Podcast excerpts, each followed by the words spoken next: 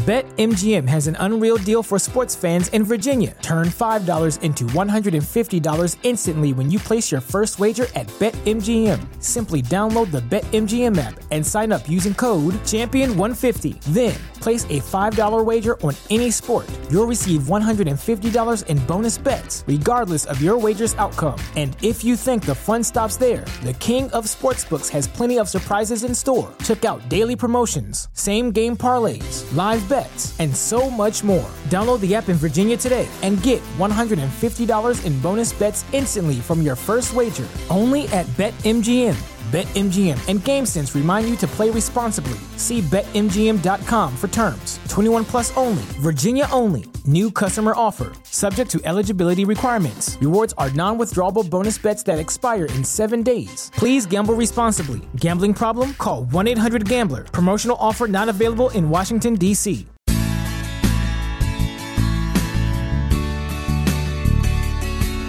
Here we go, folks. Another episode of Positively Trek with me, Dan Gunther, and my wonderful co host, Barry DeFord, uh, talking Trek and continuing our Star Trek Prodigy discussion this week. Barry, how are you doing? I am extremely wonderful. Uh, thank you very much for asking, Mr. Dan. I'm quite happy to be getting a little bit more time to kind of flesh out some of the things that we spoke about in Star Trek Pro- Prodigy. I found as we talked, more things kept coming up and uh, as I've said a number of times, a lot of things happened in this series that are worth um, more conversation. So, very excited to keep this one going.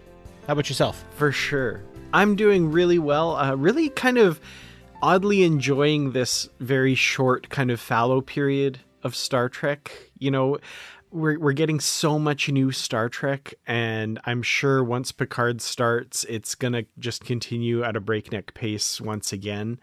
Uh, so it's it's kind of nice to have this little break right now, and we can kind of just relax and reflect on what we just saw and look ahead with giddy anticipation to what's coming on the horizon. So yeah, I'm I'm pretty excited. Yeah, it's it's remarkable to think in in that respect that what uh, 2009 is uh, 15 years ago, and wow. we were coming off of a very long unwanted break from mm-hmm. Star Trek and and that's that's pretty neat that now we're kind of at another side of that the other side of the coin where it is actually you're right kind of nice to kind of slow down catch up a little bit just do that sort of stuff. That's nice. Well before we get to the prodigy discussion we do have to talk about some news and we're talking about of course the huge amounts of star trek 5 series on right now one of which is going to be ending soon though but that is not to say that there aren't going to be more series to come and replace it because once again on the heels of Michelle Yeoh's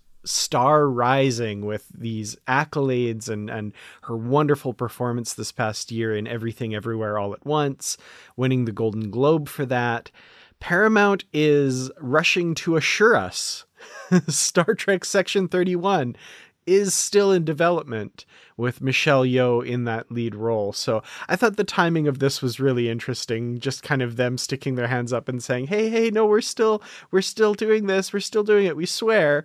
Uh, I have yet to hear Michelle Yeoh say that, which I would love to hear at some point. But uh, I don't know. What are your thoughts on all of this and the timing and the the how likely is it we're going to see this series anytime soon? Michelle Yeoh has and always will be a force of nature in in the way mm-hmm. she acts and in the way she carries and composes herself. And I mean, I think back to when I was first introduced to her in Crouching Tiger, Hidden Dragon. Uh, easily one of my most favorite movies of all time for its uh, at the time kind of an otherworldliness it's actually helped spark an interest in china that i have all the way up until this very day getting to see her you know put on the starfleet uniform lose it very suddenly and get a whole brand new take on her character I think that was sort of while she was on this kind of second resurgence of her of her fame and we were able to catch her at a good time. And I'm assuming the folks over at Paramount are counting their lucky stars that they probably have something in ink that says that she needs to act for them. because at this point, I think booking Michelle Yeoh would be a little bit difficult, shall we say. Uh, Buhaitsu, yeah. it cannot be helped, would have been what they would have said um, in that respect. So I'm, I'm pretty excited that we are likely going to see um, Michelle Yeoh come back and reprise her role. That'll be really wonderful because she knows how to steal the steal the spotlight in a lot of ways. Yeah, definitely. As far as the series itself goes, I mean, we don't know a lot about it except for the title and the fact that Michelle Yeoh is set to lead it. I'm in, in in any case just really curious with that setup we got in Discovery and her stepping through the Guardian of Forever with I actually kind of always laugh a little bit at the dialogue in this scene where Carl, the personification of the the Guardian of Forever, is totally giving like the pitch for a series where he's like, "You'll meet new characters and you'll have new adventures, and it won't all be blah." blah. I'm like, okay, this is very fourth wall breaking here. I feel like I'm in an elevator with the writers and I'm a producer and they're they're giving me the pitch here. And so and so will might come along to help sometimes. Yeah, no, you're right. Um, exactly. and it was supposed to be this very heartfelt moment, right? That that that whole piece. I don't know if if it happens, it's good. I guess like you're right. Like we have a like a glut of Star Trek coming anyways, so I'm not again in any like serious like Russian stuff. I know some people really like sec- Section 31. Obviously, I'm a fan of Michelle Yeoh's, but um, make sure you've uh, got that contract handy because I think she might be hard to book. Well, let's move on to another corner of the Star Trek universe on television Star Trek Lower Decks. Uh, we had a recent interview with uh, Mike McMahan on the Trek Talks 2 fundraiser event, and uh, some hints here and there as to what's going on with season four, for good or for ill, depending on some of your, you know, opinions on uh, season three, which overall I really loved. There's one episode though that I think is I've I've seen people love it and I've seen people absolutely loathe it. and I haven't seen a lot of in between. Is it the bird one? It's the bird one. A mathematically perfect redemption with, uh, and I'm putting in these quotes are doing a lot of heavy lifting here. The fan favorite Peanut Hamper, and Peanut Hamper apparently is coming back at oh, some point. Oh man! So I don't know how people are going to feel about that. I just, I, the high concept self indulgence of that episode is just. Mm-hmm. I, I guess it's like we panned George Lucas when he just decided to start finger painting with his own. You might have to bleep that out. but this was 100% the writers just finger painting the most bizarre story about trying to say look at how much of a jerk Peanut Hamper is. She's probably mm-hmm. a sociopath, you know, like that kind of whole. Probably. Like, well, that's the thing is, it's I just, but the screaming, just all of the screaming, and and like this like weird, almost kind of like you know what it reminded me of was actually the Battle for Endor. It was it was very mm. similar in its in its trying to be this huge thing, but it, it, I don't know. It kind of kind of went like a mile wide and an inch deep, like just sort of like because that was the end. They just had to tumble to the end to be like, "Yeah, Peanut Hamper's a real jerk," and that's it. So, mm. but I'll. I mean, I'd love to see Peanut Hamper again. We have all like. I guess the only thing that that episode does is it gives us the ability and gives the writers uh, gives us the ability to laugh at it and gives the writers like so much material to to have us laugh at now because they're gonna have a lot of fun um, with that with that whole weird weird episode. The one thing that does excite me about Peanut Hamper's return is that will surely be also the return of AGIMUS, voiced by Jeffrey Combs, uh, that we saw, you know, Peanut Hamper teaming up with at the end there. Uh, so that has me excited. I mean, you know, that wasn't.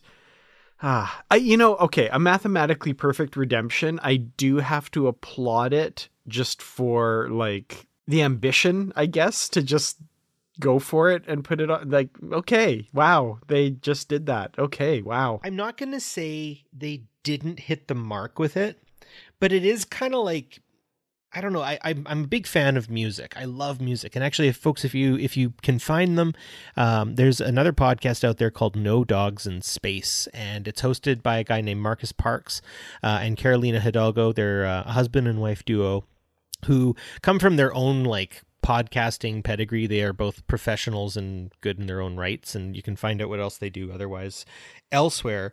But um, they talk about like when sometimes stars like zig when they should have zagged, and sometimes it works, and sometimes it's absolutely catastrophic. Um, and I and and then other times you're just kind of like, oh, huh, and and you kind of move on. I feel like it is that sort of idea of like a band that we've sort of seen. They they've kind of got this whole idea, and then they just come out with this completely different concept once, and then maybe never even return to it ever again.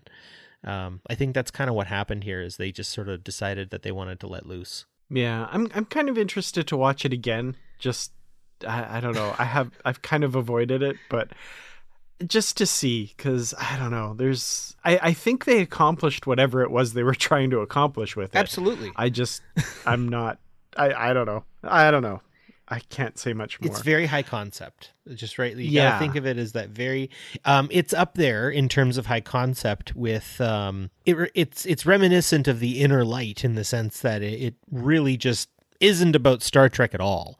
And then, you know, the character comes to some great realization, right? Picard realizes the value of life itself and about making the most of the world you're in and the people you're with and all that sort of stuff. And Peanut Hamper learns that she can use people to her advantage. Yeah.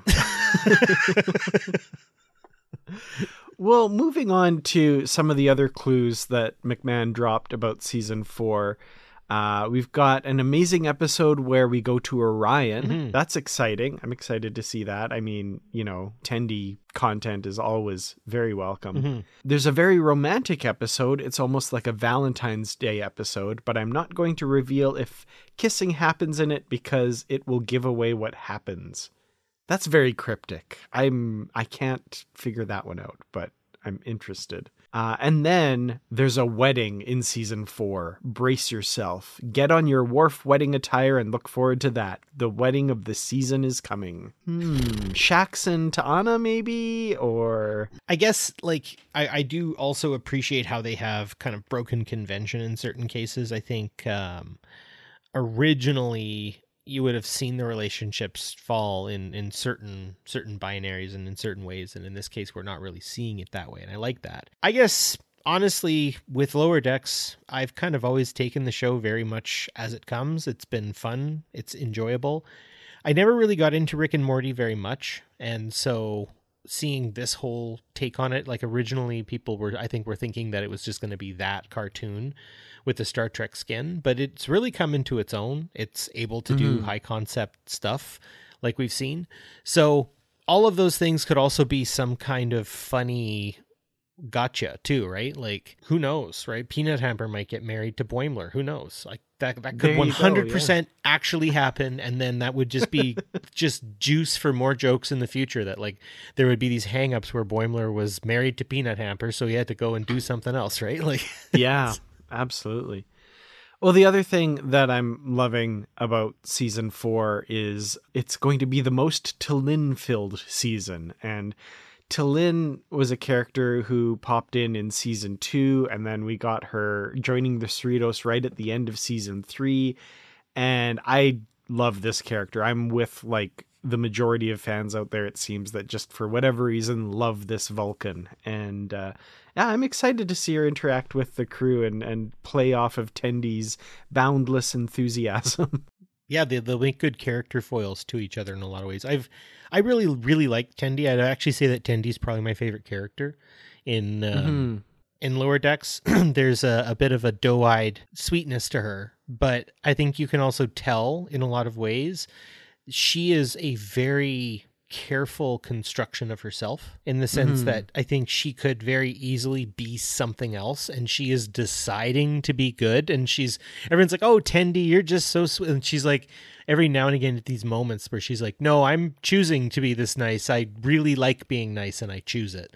Um, Mm-hmm. And I wonder if maybe that get might get challenged a little bit this way through, where people always expect Tendi's sweetness and charm to come through, but maybe sometimes when it's taken for granted, she just decides to turn the other side just to be like, "Here's what you might get. You should appreciate the way I act." kind of yeah, well, especially with that trip to Orion, you know that that could really be something because we've seen when she's around other Orions, there is this other life that she's left behind, like you, you like you're saying there. Yeah, so, she really yeah. bristles at at that thought of being an Orion too, right? Yeah, and I, I with Tendi, I respond really strongly to passion and enthusiasm. Mm-hmm. So I think that's why one of the reasons I love that character so much. So she kind of arrives on the Cerritos and acts the way I would if I was stepping onto a Federation starship, right? Hundred percent. So speaking of lower decks, uh, we've got a nomination for an Annie Award, which is from the International Animated Film Society. The Lower Decks season three finale, "The Stars at Night," was nominated for best editorial. Uh, so that's pretty cool. Nice little uh, racking up of a nomination there, and we also have uh, nominations for Discovery for NAACP and GLAAD awards, which I, you know, anytime I see Star Trek on the list for consideration by those groups, I get pretty happy. Like that's the right thing to happen, I think. It means we're on the side of the angels, and I, I just really want to put my foot solidly down there that that recognizing black indigenous people of color people who express their inborn nature and identify with the lgbtq community and the people who see themselves as allies this is what we expect in our entertainment this is not something that we're happy to see this is something that we can be happy to see but this is not something that should be surprising. I think, as much as I value it and want it to continue, I think to some degree we should be talking about this and we should be bringing this up. And I guess, like, I don't know, I don't want to gloat and I or anything like that, but at the same time, it feels pretty good, and it makes me very happy that Star Trek has again, much like Tendi, chosen this direction. And I think it has a lot to do with the fan base and our influence in that regard. Yeah, and and for example, for the for the GLAAD award uh, for outstanding drama series that it's being nominated for, uh, I, I I love the idea, and and there's kind of an inherent competition when it comes to awards.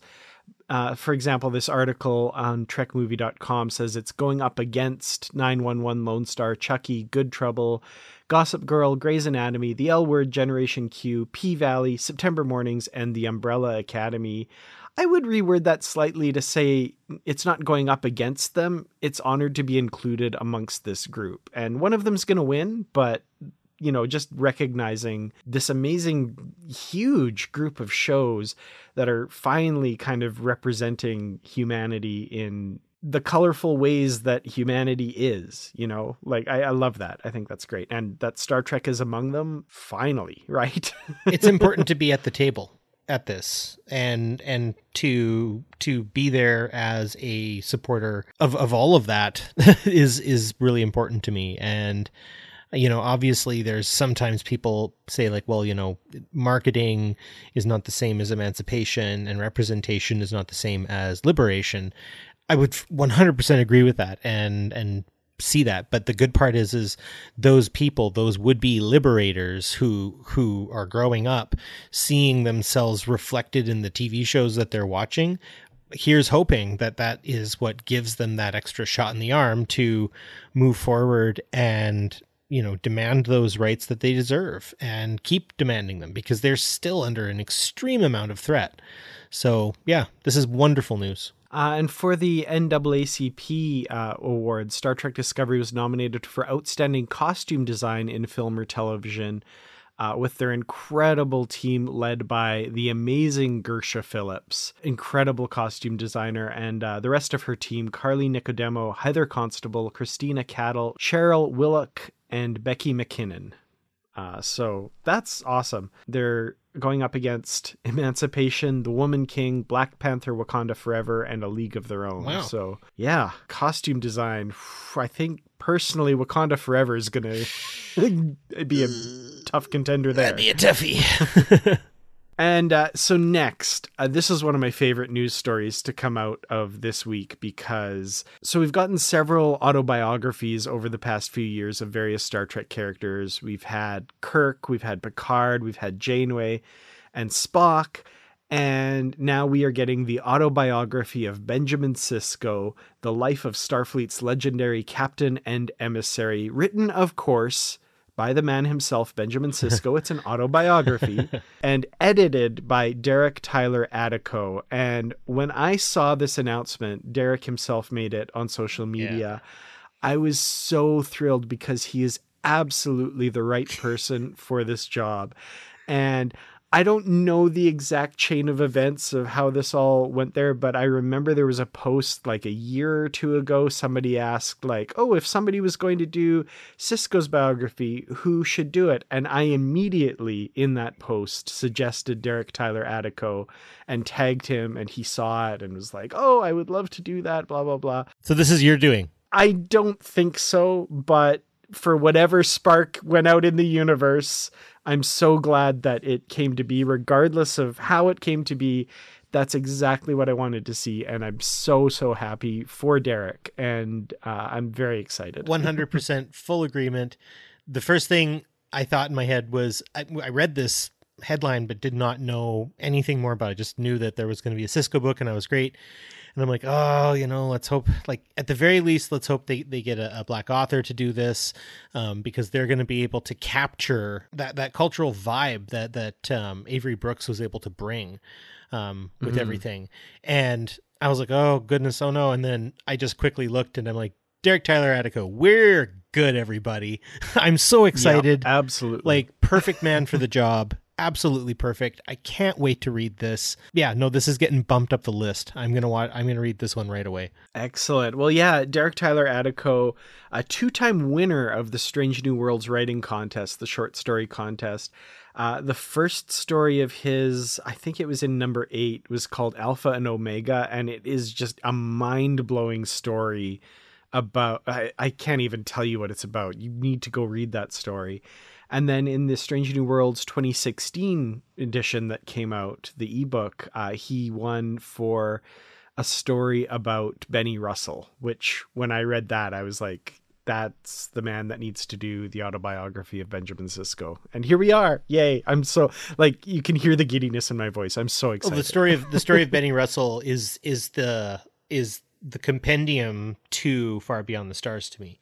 It's uh, it's an extremely uh, visceral portrayal, um, something that that myself as a as a white settler could never possibly experience, but it definitely gives me even just a fragment of context and and a background to ensure that that you know i'm always going to be looking at things through that critical lens to push more of a of an empathetic um an empathetic outlook and something that that is important about all of this is that kind of anti-racist sentiment that comes from the story of benjamin sisko so i'm really excited really excited to see this Yeah, and we'll be uh, covering that for sure on an upcoming episode of the Positively Trek Book Club, and hopefully talking to Derek Tyler Attico himself about it. So I, I'm very excited. if that happens i will i will buy you a pizza if i can be on it oh yeah, done. okay good all right there you go Not just for the pizza. a verbal contract is legally binding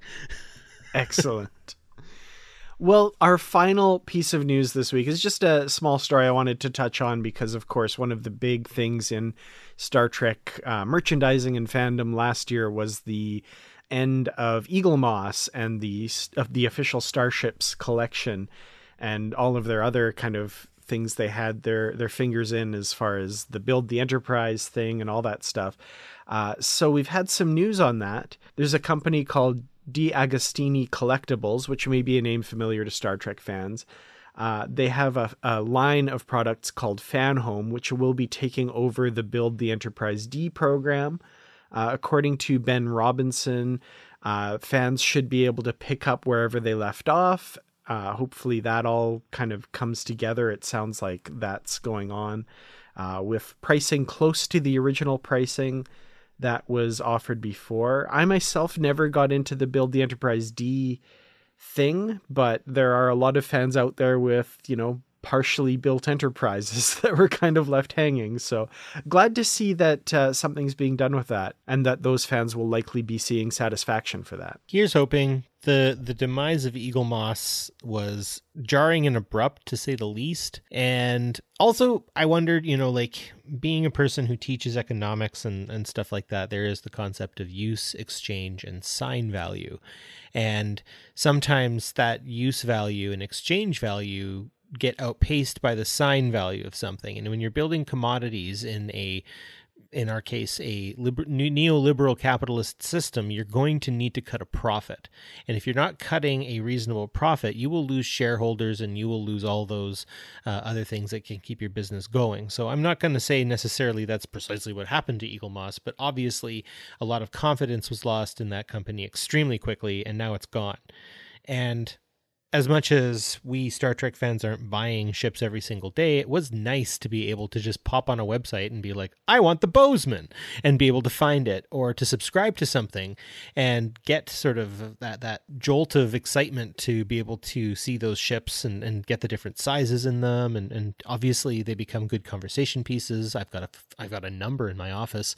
So I guess it's nice to see something coming of this. And and with regards to the Star Trek Starships collection as well, uh, there is another group, Master Replicas, that have apparently taken the stock from Eaglemoss and will be selling those ships as well. So those will find their way into collectors' hands. Uh, no word on anybody taking up the mantle for creating new ships yet. That might still happen. I don't know. I think Eaglemoss was a very singular thing in Star Trek merchandise history, and I don't expect to quite see its like again, but uh, I may be surprised. You never know. I just wonder where the mold plates are for the ships. Hmm. What company has those? What what holding? You know, I mean, I would I would suspect possibly um, a factory in one of the special economic regions in the People's Republic of China would likely have some of those molds. Um, so would it would it be possible, yeah, for a company to get enough interest to do a maybe more of a limited run of those those models and get a certain amount of interest and and maybe not not try to reach the same heights as Eaglemoss was trying to reach. I think they were really trying to just go and go and get higher and higher and I think they kind of blew up like a firework.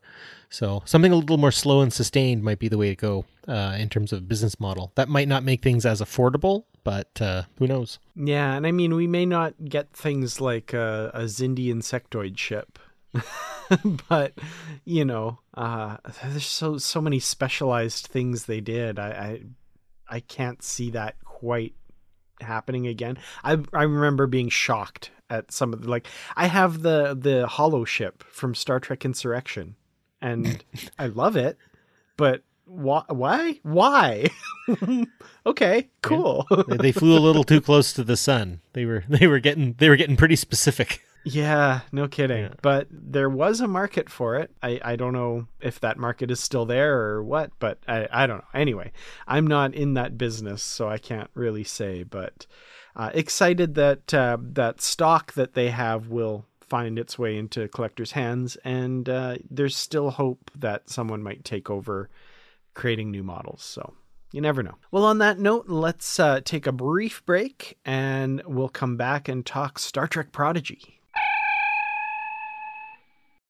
This episode of Positively Trek would not be possible without the support of those of you who have gone to patreon.com slash positivelytrek and signed up to become a Patreon supporter of the show. Thank you all so very much for your donations. They truly do help bring this show to you each week. Thank you especially to our Constitution class supporters Joyce Marin, Jim Stoffel, Jesse Earl, Dave Garcia, Rick Young, and Paul D. Kinnear. If you'd like to become a supporter of the show, go to patreon.com slash positivelytrek.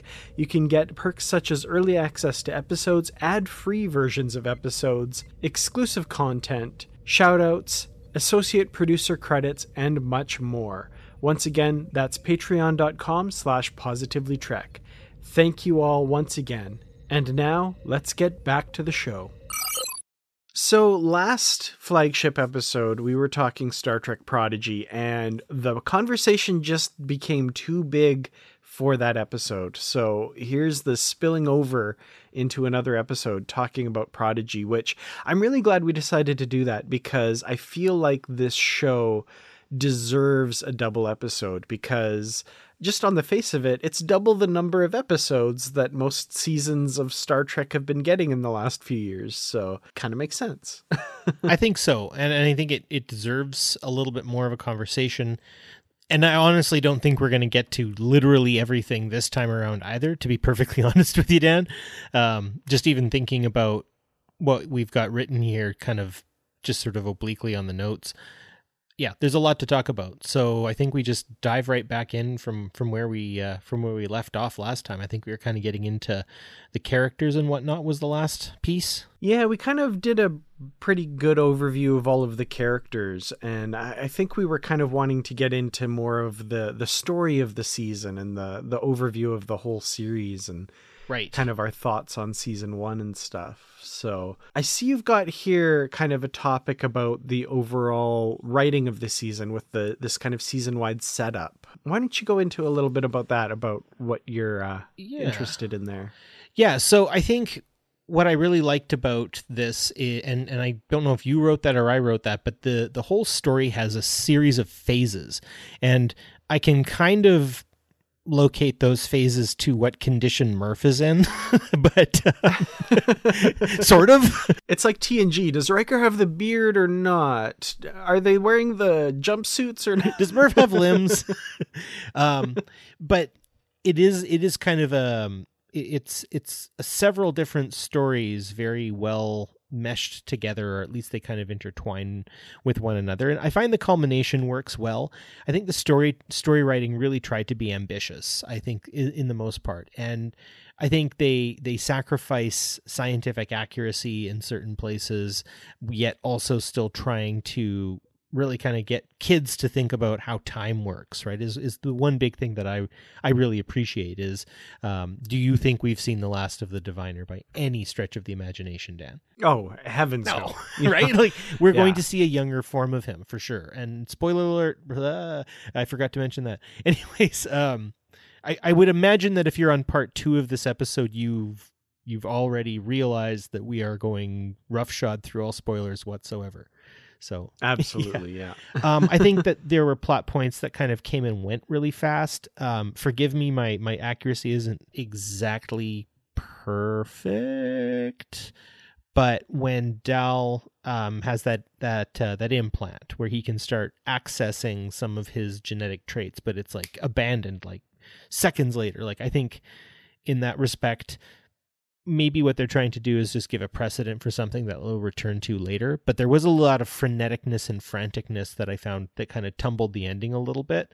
Um, not really a critique. Um, there was a lot of sort of kid show, um, like again Murph like accidentally shooting at, at Starfleet um, to kind of postpone any chance of real explanation until later on, kind of thing. I think that there were some kind of tropey pieces. Again, kind of you and I were talking about how the diviner is kind of a Darth Vadery guy a little bit, the way he sacrifices himself um, ultimately for the love of his child rather than what you know the the purpose he's serving, all that sort of stuff.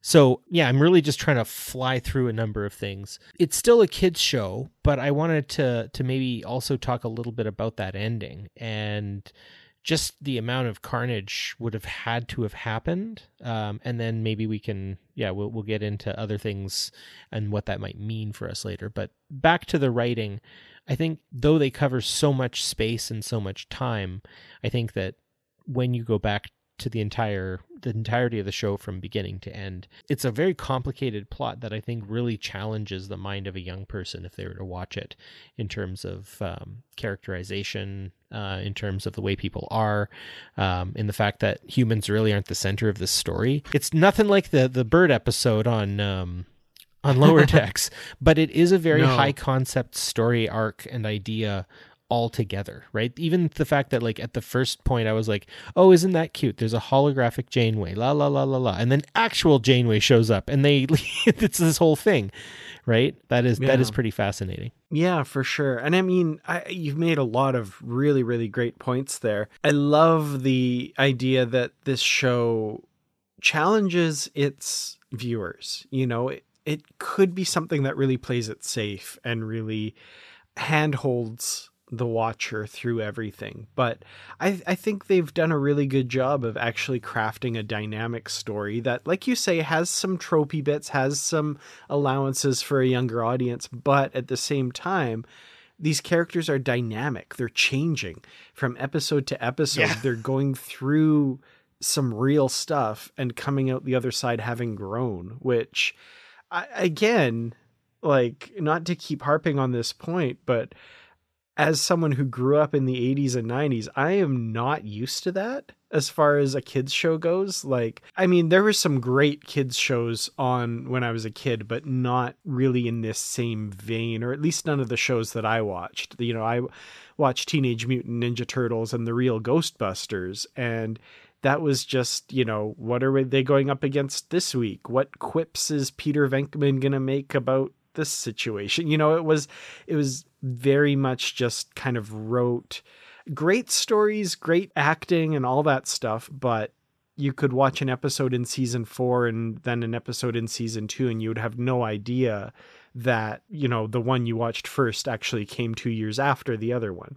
This series there's no way that you could do that without the context of where that episode takes place and that's just one season again it's not it's not unique or new necessarily. I mean i think Rok's story and um, the the kind of the premise behind the story of shrek are very similar to mm, one another. mm-hmm. that the monster is in fact and can sometimes be the hero. And you just need to get to know them a little bit better. And and sometimes if they're going to be prickly or or you know evasive or standoffish about something maybe it's because of the fact that they are very aware of what they're quote unquote supposed to be and what they're quote unquote supposed to be doing. I really like that because I think there's a lot of kids sometimes that really feel like they're getting pigeonholed into a specific thing. And I mean, some kids own that and become, you know, make that part of their identity. But I do see um, young people who try to to push against that and explore a little bit more about who they are and see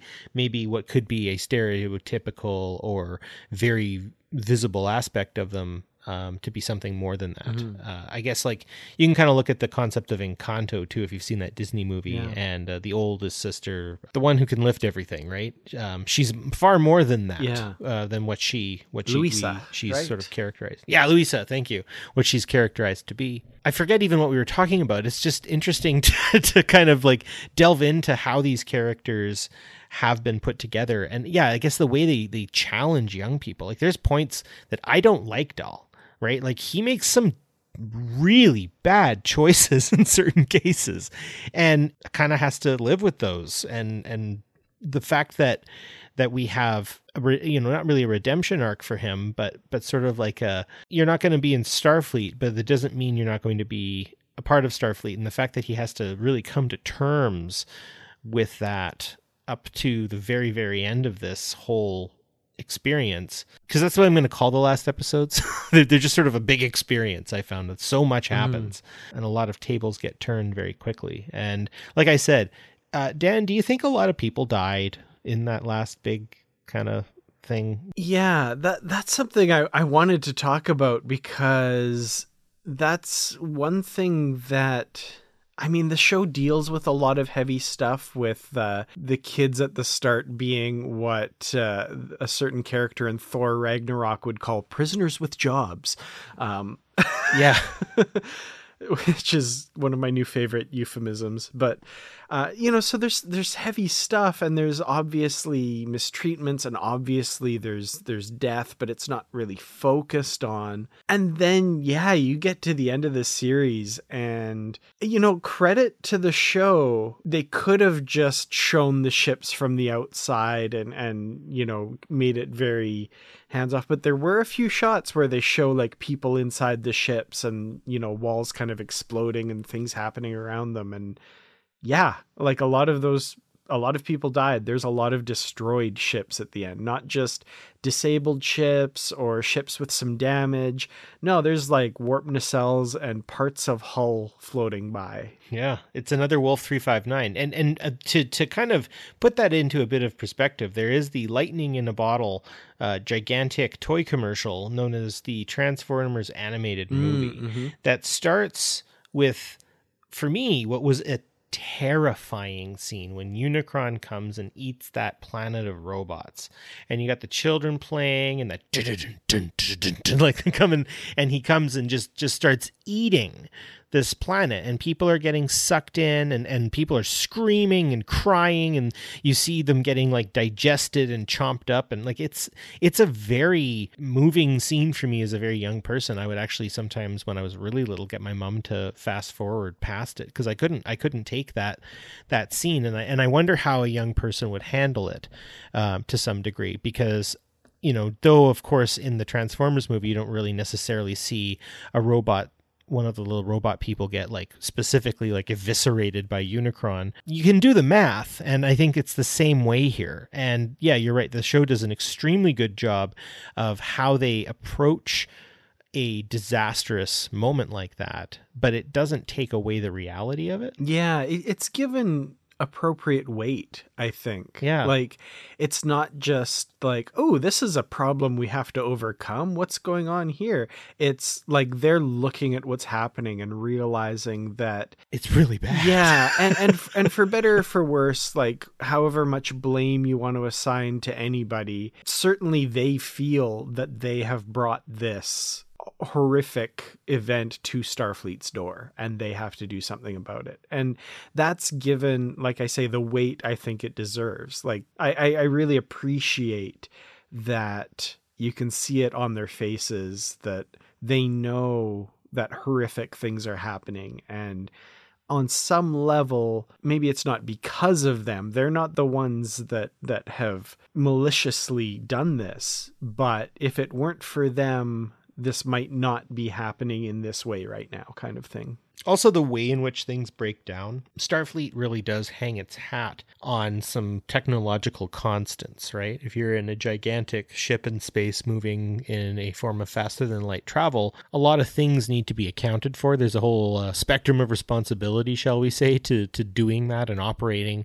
such a complicated piece of technology in space and for those things to break down even to the le- to the level of a universal translator for me is just terrifying. Mm-hmm. sometimes the sun will belch a solar flare towards earth and it can actually affect uh, electronics electronic systems all that sort of stuff. And um, that's always kind of a fearful thing. And then of course you understand that like different types of nuclear blasts and, and hybridized nuclear blasts as like conventional weaponry can even do that to say like a city or something like that. Um, did you hear about that? Um, I forget what had happened. There was some kind of natural disaster. I think it was an earthquake in China, and a plane. They basically flew a Wi-Fi plane over top of the city, twenty four seven, switching out planes just to broadcast internet signal down so that people could help each other and wow. you know communicate with one another. And, and that there's precedent for that in other countries as well. I just remember reading that. Um, um, because the student was doing uh, some kind of project I can't remember on on telecommunication, and and that was something that they brought up, and I just thought mm. like you know why don't we hear more about that about like what happens if the lights go out, especially here at like minus forty, right? Yeah. Absolutely. I mean, as, as someone who's looked into things like supply chains and stuff, and where we live, like we're we're pretty far north, and this is the case for our city but it's also not just limited to remoter places. It's it's also a constant for everywhere. If the trucks don't run for one day that city will run out of food. That's how our supply chains work. Like that's not we we've sacrificed sorry, this is almost like a total tangent and rant here, but but we have completely sacrificed the robustness of those these things for the convenience of them. And yeah, it's uh, yeah, it's scary. Like, and it's obviously something that is very much on a lot of people's minds and in media and in in pop culture. I mean, uh, Nikki and I have just started watching The Last of Us, and that is mm. terrifying Yeah. it's and Yeah. I mean, Well- that's why we find those kinds of stories so compelling. It's uh, it's scary and it's it's very real and possible. I mean, the early days of the COVID pandemic. I mean, we weren't sure where things were going to go. It could have easily Yeah. gone. One ship gets stuck sideways in the Suez Canal. You know, like, you get a perfect storm Right. of three different things happening, and all of a sudden, uh, the world's running out of microchips or something. You know, it's it's wild. Well, and and yeah, you and what you're re- referencing is just in time infrastructure. It's how our medical system works. Uh, definitely, a lot of our uh, commodity and and food uh, um, infrastructure is based on that just in time. So you're right. If things stop briefly, they can really have a lasting and larger effect Yeah. on the supply of other things. And so back back to it is is just the fact that that the way in which that weapon was utilized was to create a cascading phenomenon, right, of of failures. And to think about that is is very scary because I think to some degree, you know, we have that much in common with the Federation and Starfleet that um, we've really put our chips in on the way our technology works. And if there was some kind of cascading failure, um, it would it would be big. It would be really big. hmm Definitely. And w- one thing that kind of fascinated me too about this is the entity that brought this about, or the the construct that brought this about. The The, living the construct. living construct. Yeah. And I I find myself thinking like the writers are are of modern Star Trek are very frightened of AI or feel that there's a lot to talk about with regards uh, to AI, which they're not wrong. First of all, uh, I think there's a lot of things to be very wary about. Uh, I, I think of you know my household and and my wife. Her livelihood relies upon creativity and artistic works, and now all of a sudden we have AI art, which there's a lot of artists out there going like, uh, "Excuse me," but what is what is this fascination with AI bringing about the end of everything? Because we've got the living construct in Prodigy, we had the contr- Section Thirty One control kind of trying to get its hands on the sphere data to end all of life in season two of Discovery. And we had the kind of Lovecraftian AI nightmare at the end of Picard season one. Like, this definitely seems to be something that's very much on the minds of a lot of modern Trek writers. Well, I would say that this is actually a pedigree of Trek writers, right? You go back to Nomad and V'ger. Mhm. Um, you you definitely have a precedent for this idea of a, an AI that is kind of interested in annihilating its creator slash it has some kind of bone to pick with us. And and, and I think if you if we're gonna get if we're gonna get in the weeds here, I think there's a philosophical aspect to this in the sense that what we fear is that AI is not necessarily just going to see us as some pathetic, you know, being worthy of kind of pity or whatever else, but see that nature within us to destroy and to, to take over and to enslave uh, and do all these terrible things. And and I think it's a little bit telling in that respect of um, what backgrounds the people who are making the AI have, because I think it, it does sort of preclude the idea that if AI is created by people with um, you know backgrounds towards that that sort of thinking, um, then that's how the AI is going to act. Because I, I guess like for me, uh, I read a really interesting book by a guy by the name of Greg Graffin a ways back called Population Wars. And he basically talks about how the concept of survival of the fittest is not even really something that most zoologists and, and biologists really even think with anymore. It's it's about symbiotics. It's about um, incorporation. Um, the idea that within our genetic code we have uh, in a, a large amount of fo- basically fossilized viruses that that so in, in included themselves within us that we've just basically fully incorporated. And, and the idea that it's through the symbiosis of different species that uh, entire ecosystems are uh, held up. And so sometimes I think that maybe what that really is is the writers looking at what artificial intelligence could potentially do based on what we could what we could see in our darker elements. But what for me is saying like could AI also instead say, no, um, I am actually still going to use a form of force, um, but in this respect, I'm going to make sure that this force is to force people to work together more readily um, and, and all that sort of stuff. So you're right. There's definitely a precedent for AI bad, AI scary. I don't know. I think it depends on how you program it. Yeah, it's interesting. And, and your point about past Star Trek as well, dabbling in this. I mean, you could even look at Lore and the Borg. Like, and and that final point you made ai forcing people to cooperate and work together is that the borg? Like that sounds that could be the borg like could be something that feels very or, or sounds very altruistic. And in the case of the borg if you look at it from their perspective they're bringing order to chaos right? There's there's all these chaotic species let's bring them all under our aegis and have them work towards the common goal of perfection. Well, but also like hasn't the Borg and the Federation often been compared as sort of like um, the polar opposites of one another mm-hmm. or like two sides of the same coin in the sense that like to some you know, the Borg and the Federation really aren't very different at all. The Federation just decorates itself with all this culture. Mm-hmm. The Borg do away with it um, for the sake of efficiency, right? Mr. Um, Eddington, um, I see. yeah, thank you.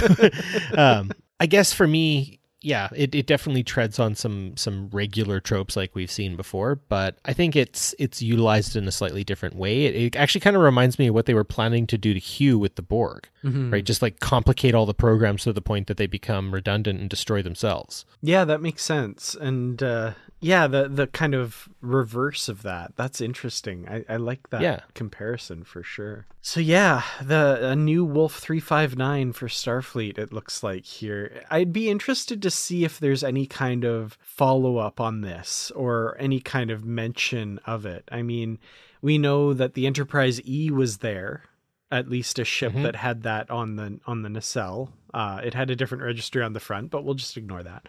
Uh, the Defiant was there, the USS Defiant. So you know, there's some big players here, or at least some former big players uh, on on the scene. So this was a big event for Starfleet, I think. Well, uh, one topic you have on here that I want to dive into. We talked a lot about the characters last episode, but I love this idea. What character do you most relate to?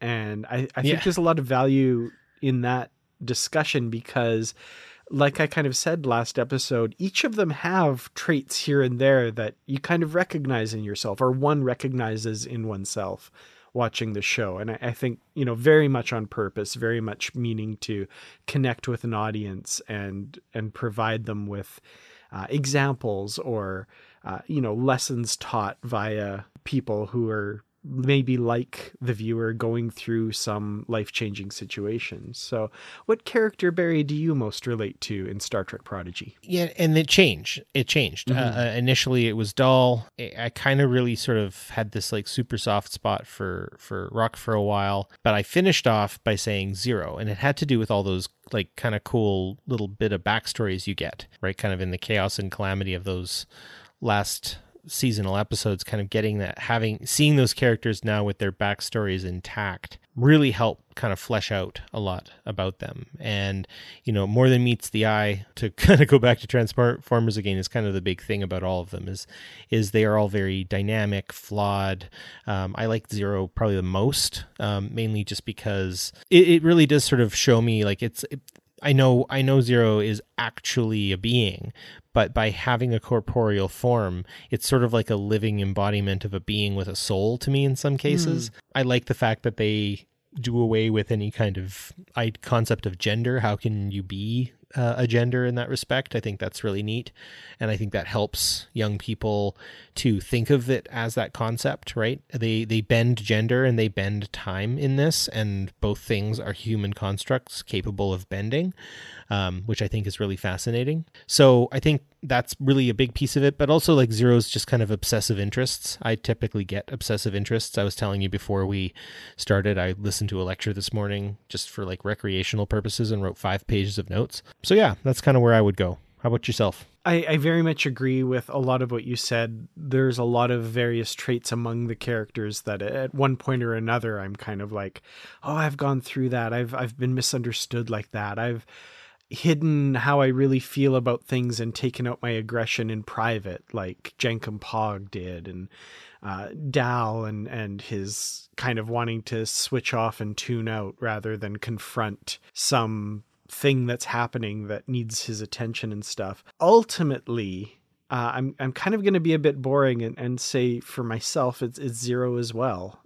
and earlier in the show during the news segment, I was talking about how Tendi really like I really connect with Tendi because of the passion and enthusiasm, and I see that same those same qualities in Zero, peeking into every corner of the universe and just the awe with which they they experience it, uh, and then what solidified it for me, what what locked it in place was that holodeck episode where we see that they are uh, engaging in this mystery solving club, and they go in there and try and solve mysteries and follow little clues, and I I love that stuff. You know, murder mystery parties or escape rooms, or you know, just things where you really have to kind of analyze things and dive deep and look at things in new and different ways. I, I really like I was like, oh, I would be in there with Zero right alongside them solving these mysteries. I love that. Absolutely, I, I, and I agree with you. And I mean, like, I don't want to necessarily say that other characters didn't, yeah, didn't strike me in certain ways, but yeah, Zero just really kind of stands out to me as as the character, and and your connection to Tendi I hadn't even thought of, and now I'm like, thwap my forehead, and duh. Absolutely. Yeah. It's that um, there's an unabashedness. There is an intentionality. A lot of people have really liked and, and, and clung on to like a character like Murph, right? Mm. Um, which I understand. Uh, I, I like, I like Pog. I guess like Pog didn't really strike me as much as some of the other characters personally, but Yeah. that's again just sort of a personal thing. Uh, and like I said, Dal actually I enjoyed because Dal gave me something to dislike sometimes too. Like his character wasn't always the best. And I like Gwen's story, and I think that's probably what we're going to see a lot more of next season. At least that's what I'm hoping for. Yeah. Well, let's uh, jump into that then. So, looking ahead to season two, uh, what are we expecting to see? What would we like to see with uh, with this these kids becoming warrant officers in training in Starfleet? Uh, they're, they can't go to the academy, but they'll be training alongside Janeway on some ship, which I have theories about. But uh, yeah, I don't know what what do you want to see in season two? I don't want to see any main characters die, but I have a fear that one will. Mm, that makes I that makes me sad. I don't want that. yeah. I think they might try to sacrifice a main character. And I don't know why I have that feeling other than just the way should I say anything? I don't know. Should I even like bring it into the world? I don't know.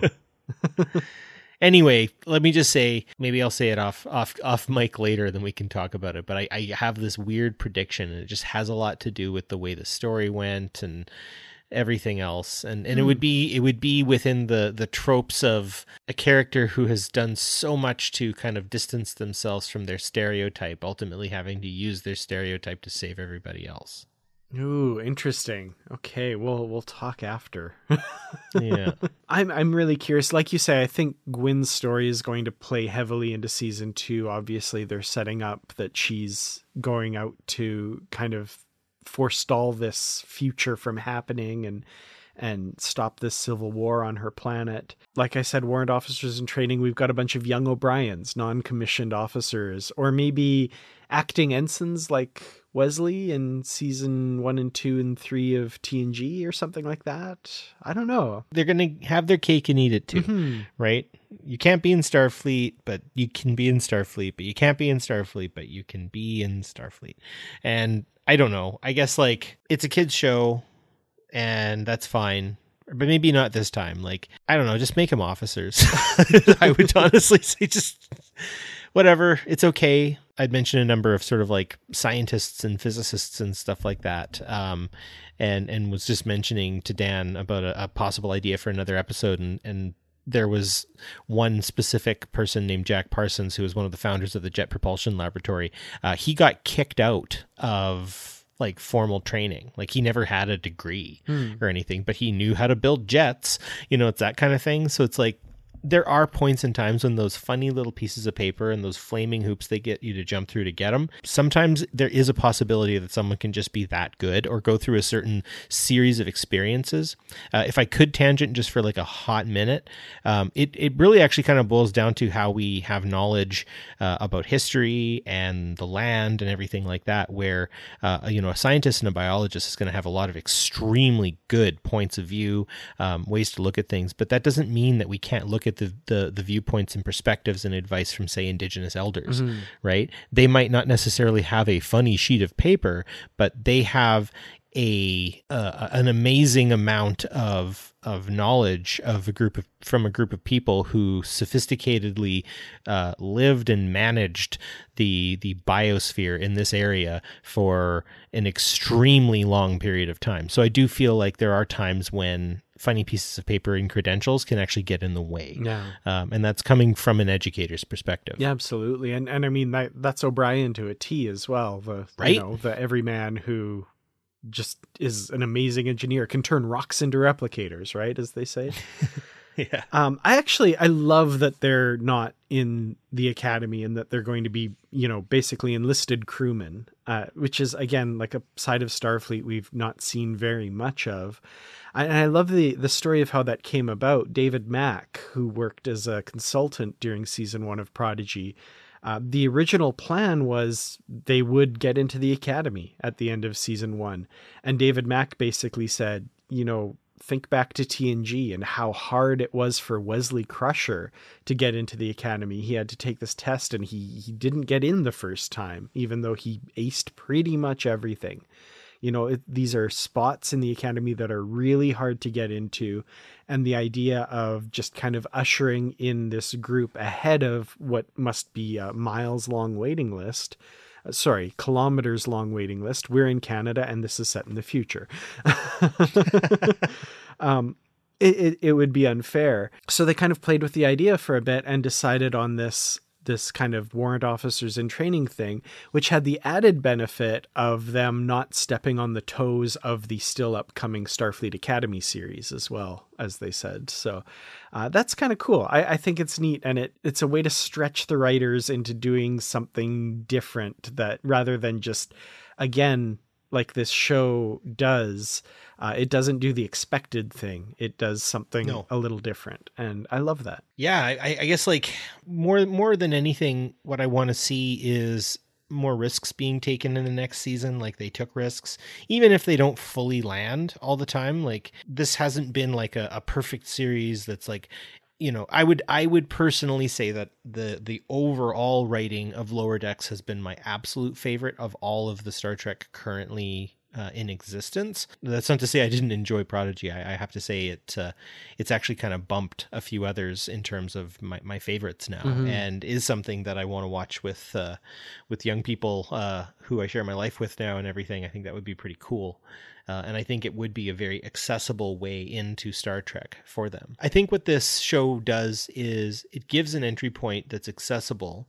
Um, it doesn't necessarily require you to really get into other Star Trek for the sake of it. But I think if you were to encounter an episode of Star Trek, I think you would be charmed by how much you would recognize. Mm-hmm. Um, and it's really hard to go into all the references. Lower Decks is also extremely good at just a, a constant barrage of, of little minor references here and there. But predictions uh, moving ahead, I wonder if they're going to do something with the supernova and the destruction of Romulus.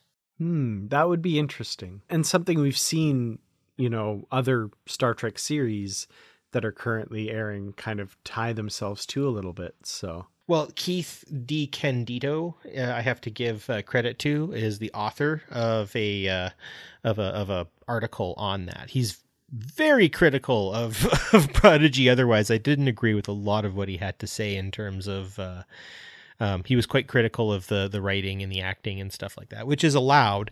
Um, I just personally, if you want to read a critique, go to him. Uh, if you want to read something a little less than a negative critique, um, we're we're here and, and we I definitely liked this Mm-hmm. way more than than any of the the little writing bits that I was like, oh, kids show.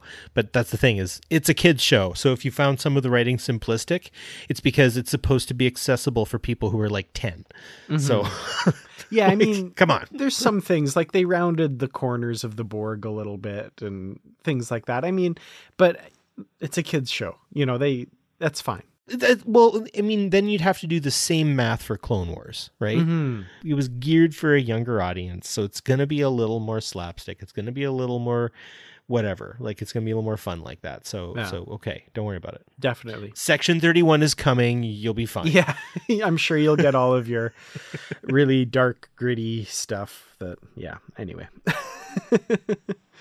uh, yeah, I, I'll I'll close out, I guess, too by by saying like um, predictions for season two. I I think uh, this is going to become a totally different show than it was in season one, which is, you know, there's a reason it's not Star Trek Protostar. You know, the Protostar was blown up at the end of the season.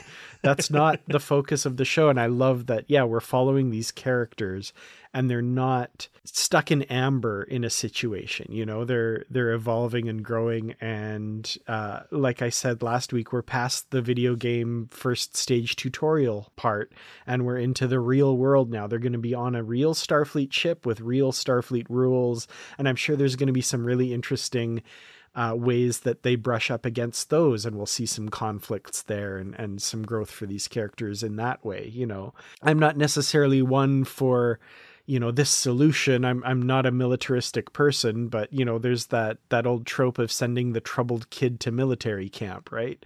I mean i'm i'm sure there's going to be dal not waking up when he's supposed to at some point and there's hilarity will ensue. So uh, yeah I'm, I'm really looking forward to this. I think it's going to be a lot of fun and uh, this past season, I've gone on the record as saying a few times, especially towards the end of the season, it was nudging up into Deep Space Nine levels of enjoyment and appreciation for me, which is the highest praise I think I can give a Star Trek series because the pedestal upon which I place Deep Space Nine is uh, has until this recently has been unprecedented. And there are moments where I'm like, this is giving me those same vibes. And I, it might partially be because I didn't expect that of this show. So it surprised me enough that it did that. But, uh, you know, I wasn't expecting to not enjoy the show by any stretch, but it certainly has exceeded my expectations. If you have stuck with us this far through two parts of Positively Trek and you still haven't seen Star Trek Prodigy, definitely you would still really enjoy it, even though we've basically spoiled almost every plot point. Mm-hmm. Um, and there's a lot more there too that we haven't even touched on, I think. Uh, there's some, yeah, I mean, like, for instance, I'm thinking to myself, I'm like, this one really dives into the, the world of the Tellarites too, and how they associate with each other, and how they socialize, and how they use nuances and cues, and how some of those nuances and cues being done wrong actually help like make problems worse. You know, like so. I, yeah, absolutely. Like I, uh, we could literally talk for another probably half an hour, forty five minutes, um, whatever else. So yeah, like um, there's a lot to ex- there's a lot to access here. There's a lot to um, to enjoy, and and I think I would probably put Prodigy in the top five of my favorite Star Trek series at this point. Definitely, yeah, it would be in the top five. DS9 still rounding out the very very top, but um, yeah, no, it's up there. Yeah. It's it's kind of like for me it's Deep Space 9 and then this kind of nebulous cloud of other Star Trek series depending on how I'm feeling that day and Yeah, whether I have indigestion or I'm bad at ranking Yeah. stuff. Like I'm just going to Yeah. put that right out there, but uh yeah, it's there's been moments where it's approached that and which has blown me away. So, but yeah, I'll I'll just end this by turning it to our audience and I would love to hear from you. What did you think of Prodigy? Is there anything that you violently disagree with us about or anything you want to say? Please reach out to us positivelytrek at gmail.com and also our Positively Trek discussion group on Facebook. You can make a comment there. There'll be a thread for this episode. We'd love to hear from you. I think uh, hearing from the listeners is one of my favorite parts about doing this show. So, well, this has been a really fun discussion of Star Trek Prodigy. I think we've kind of discussed it from stem to stern with still so much more to be said about it, I think. So uh, it kind of blows me away how quickly an hour plus goes by talking about this stuff. So thank you, those of you who have stuck with us. And like Barry said, if you've gone this far and not seen the show, first of all, I question your life choices. But yeah. second of all, go watch it. It is well worth the viewing. So, yeah. Oh, yeah. worth a binge too. I, I, I watched it feverishly while sick, and and I, I put a lot of episodes together, and they they really blend in my brain. But um, it was really fun. I loved it. Yeah, I kind of want to go back and watch it again. I've just watched it, you know, a couple times each episode that came out, but still just as it aired. So I, would love to go back and start at the beginning and, and just go through the story again. Yeah, if I had all the time in the world, that would be great.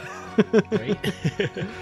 well, thank you all so much for listening. We will talk to you again in the next episode. Until then, as always, stay positive.